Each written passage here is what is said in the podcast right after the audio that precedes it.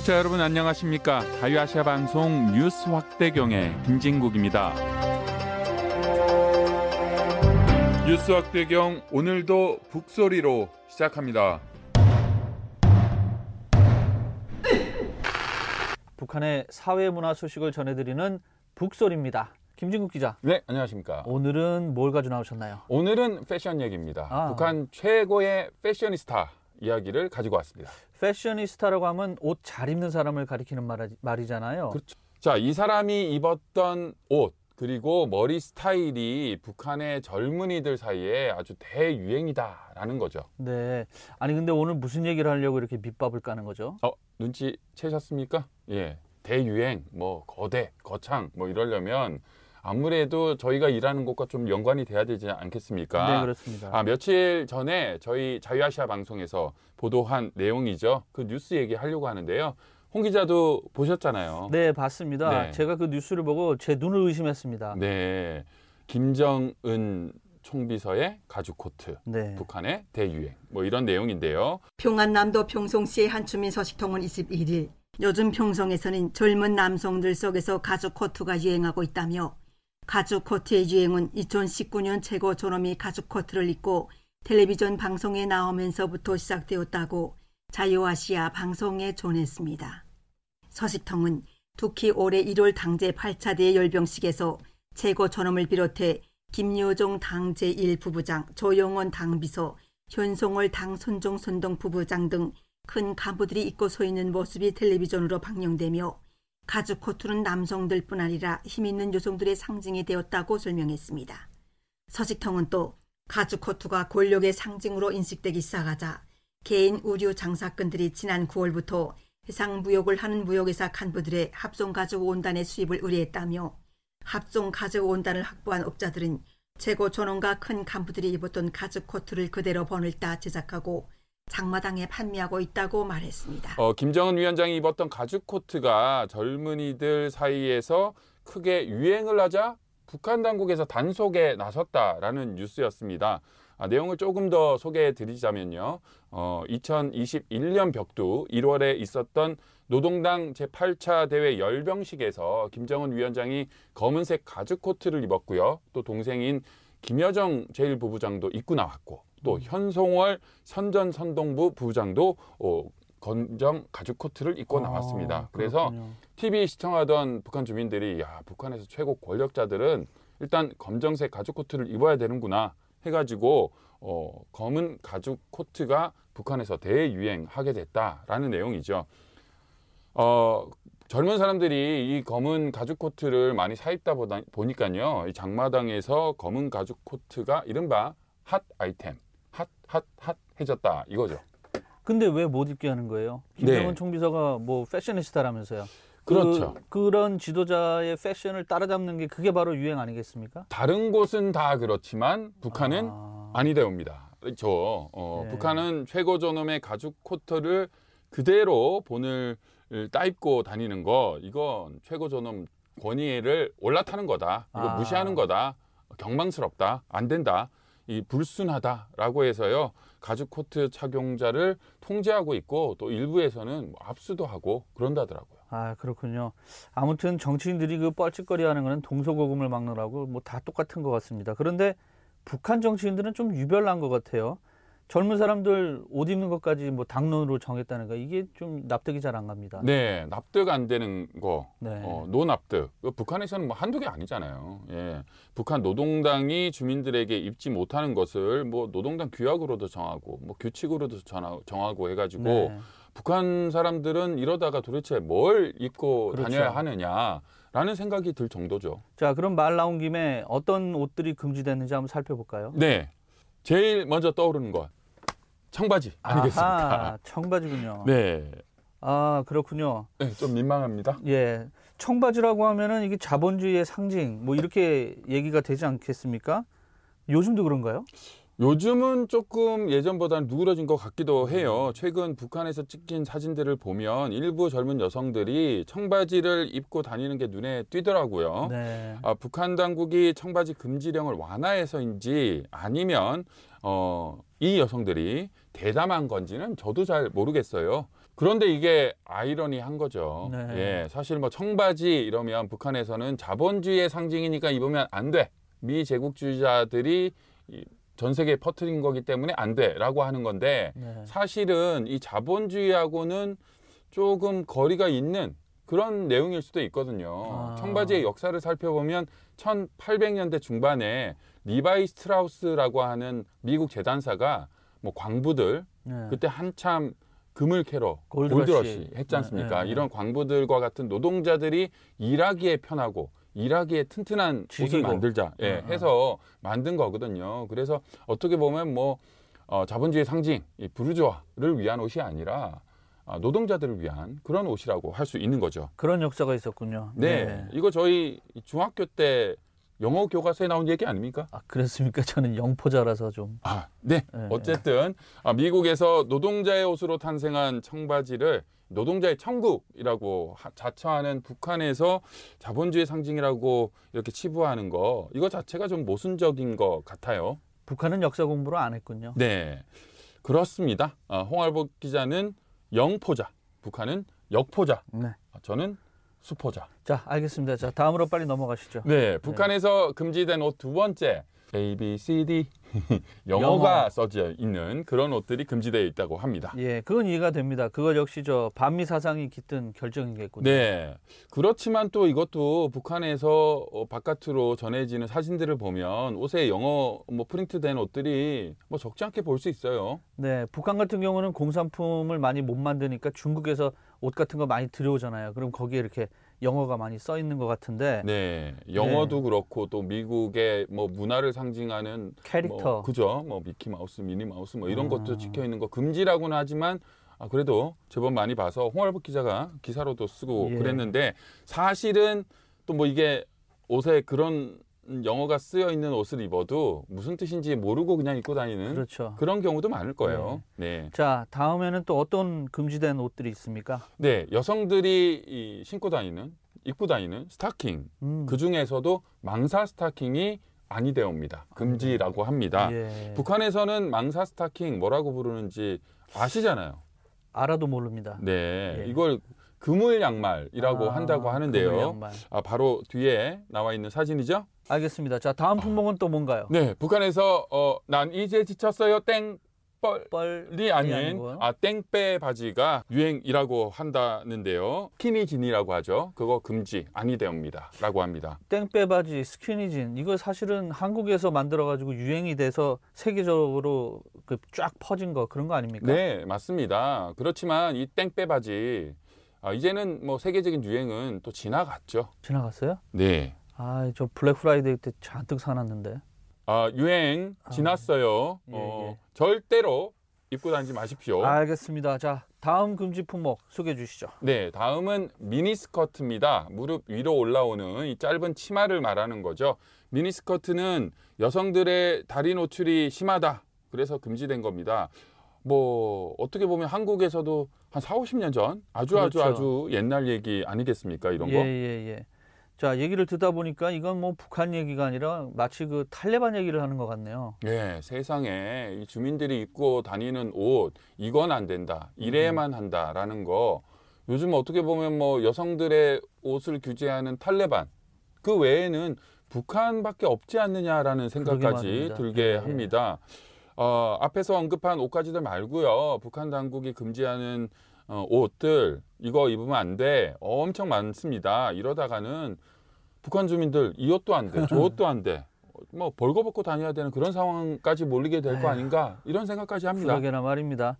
자, 그나저나 오늘 들은 얘기 중에서 저 개인적으로는 가장 충격적인 내용이 바로 스키니진 그게 유행이 지났다는 거. 이게 참 네, 진짜로 유행이 지났으니까 절대로 아니래옵니다. 입지 마세요. 그런 거 어, 홍 기자와 같은 아저씨들이 입고 다니면 정말 단속 대상 되어야 합니다. 알겠습니다. 자, 오늘 김 기자 수고 많으셨습니다. 북소리 오늘 순서 여기까지입니다. 여기서 저희는 인사를 드리겠습니다. 다음 편에서는 더 재밌는 내용으로 다시 찾아뵙겠습니다. 네, 감사합니다.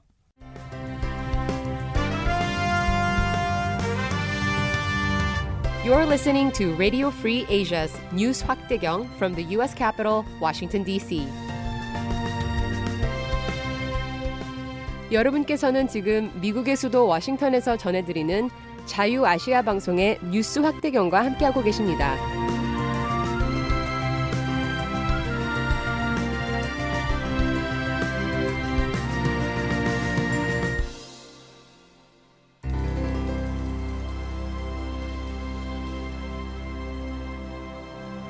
RFA 자유아시아 방송 기자들과 최근 미국에서 진행되고 있는 한국 전쟁 종전 선언과 관련한 대화 분위기 어떤지 얘기 나눠봅니다. 나한테 지금 화면은 한덕인 기자가 딱 떴는데 어, 뭐 종전 선언이란 뭐 주제를 막 직접 다룬 건 최근에 없는 것 같고 의회 관련 기사인데요. 이게 의회 이제 결의안 법안 뭐 이런 거 올해 나온 것 중에 뭐 이제 한반도 평화 법안 프레셔머니 한게 거기서 이제 종전선언 얘기가 뭐 나오잖아요. 법안. 근데 거기 뭐 예전부터 뭐 나온 얘기긴 한데 뭐 지금도 일단 그 지지 입장을 밝힌 뭐 의원들을 보면은 이제 지금 32명인데 한 명만 이제 공화당이고 31명은 다 이제 민주당이거든요.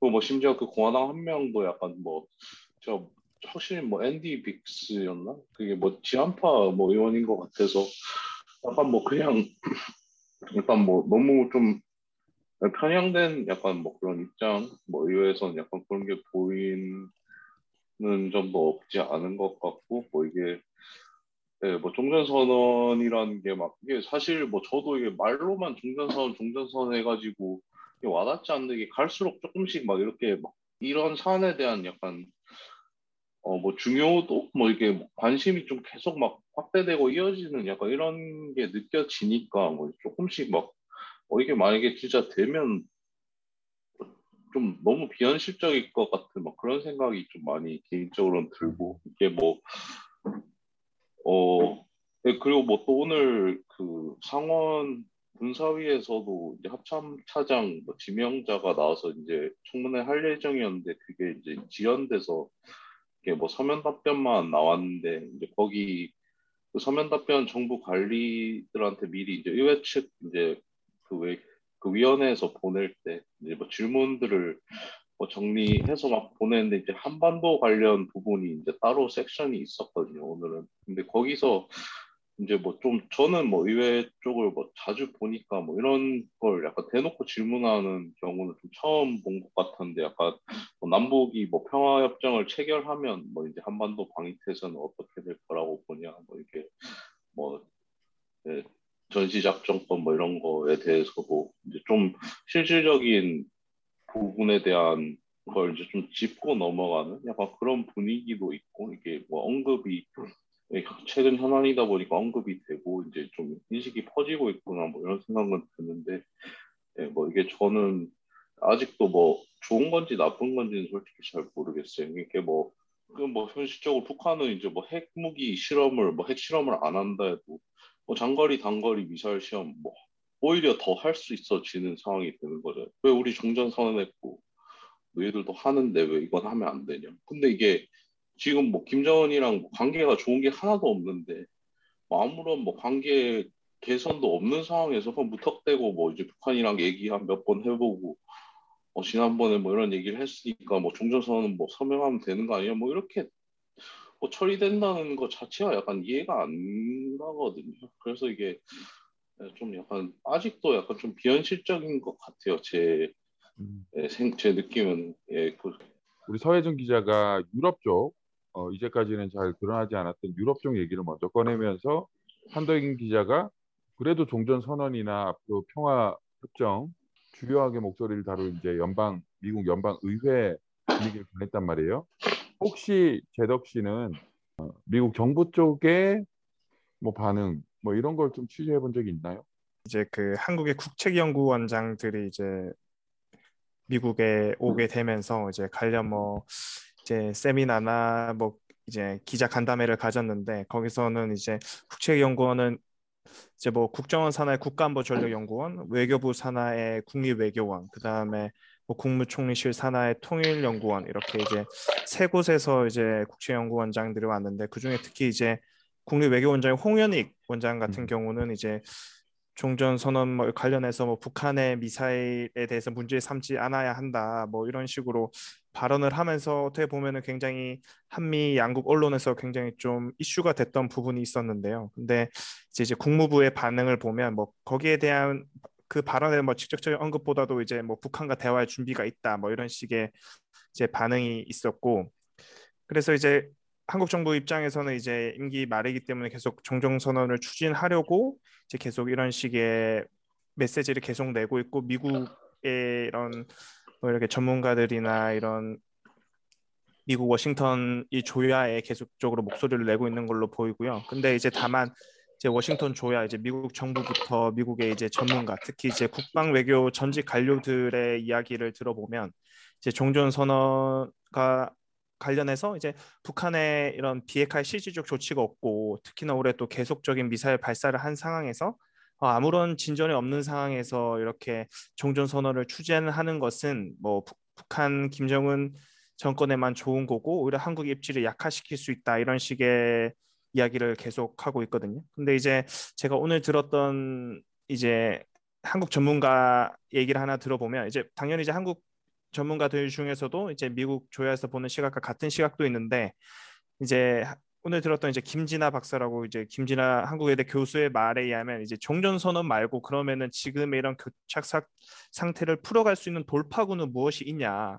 종전 선언 말고는 마땅히 없다. 그러니까 대안을 생각해 보면 뭐 이렇게 종전 선언 말고는 없기 때문에 이제 좀 종조선을 통해서 이렇게 돌파구를 마련해야 되지 않나라는 이야기가 있었고 근데 그 거기서 이제 한미 전문가들의 시각이 갈렸던 거는 대부분의 이제 미국 전문가들은 이제 종전 선언을 통해서 뭐 유엔군 사령부나 주한미군의 입지가 약화될 수 있다는 식의 이제 이런 논리인데 반해서 이제 그 오늘 말했던 김진아 교수의 경우에는 종전 선언 자체는 이런 정치적 선언이지 법적 구속력이 없기 때문에 그렇게까지 또 그런 영향력을 가지기는 재앙적이고 상징적이다. 그러니까 결과론적으로는 상징적이다. 그렇지 않다라는 그런 좀 시각의 차이가 있어서 그런 부분은 좀 더좀 좀 지켜봐야 되지 않나 생각됩니다. 네.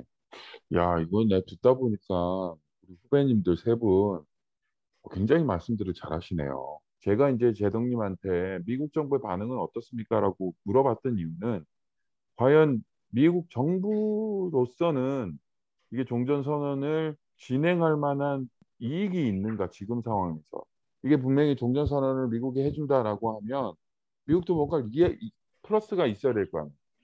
만약에 이 선언 자체를 양보라고 한다. 북한이 원하는 걸 해준다는 것 자체는 미국 정부로서는 양보라고 볼 수 있는 거거든요.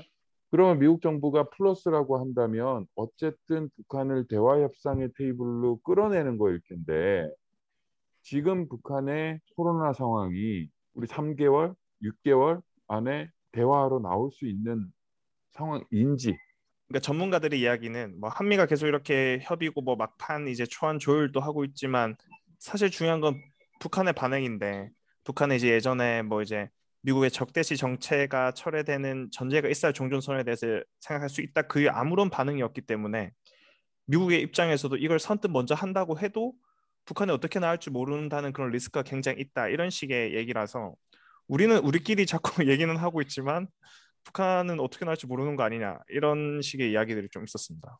음, 왜 이게 한국 정부가 지금 그냥 가능하다고 생각하면 뭔가 믿고 있는 게 있으니까 뭐 그러니까 정, 국가 대 국가 간의 일이잖아요. 그러니까 이게 막 물밑에서 진짜로 뭐 북한에 뭐 특사를 보내서 뭐 이걸 하자 뭐 그럼 너희들이 뭐 이런 걸 받을 수 있다 뭐 이런 약간 물밑 뭐 암묵적인 뭐 거래가 있었 있지 않았던 이상 이게 왜 가능하고 그러니까 북한도 이걸 받아들일 거라고 믿고 있기 때문에 뭐 추진하고 있지 않나 뭐 이런 생각도 들거든요. 그러니까 이게 왜 그러니까 만약에 제가 생각해보면 이게 막 의회도 뭐 그러니까 오늘 의회 기사가 기사를 써서 약간 의회 관련해서 좀 약간 생각해 보면 약간 뭐 결의안이 있고 법안이 있잖아요. 근데 이게 결의안은 뭔가를 하겠다 이렇게 의지를 나타내는 건데 자유아시아 방송의 뉴스 확대경 오늘 순서는 여기까지입니다. 지금까지 진행의 김진국입니다. 청취해 주셔서 고맙습니다.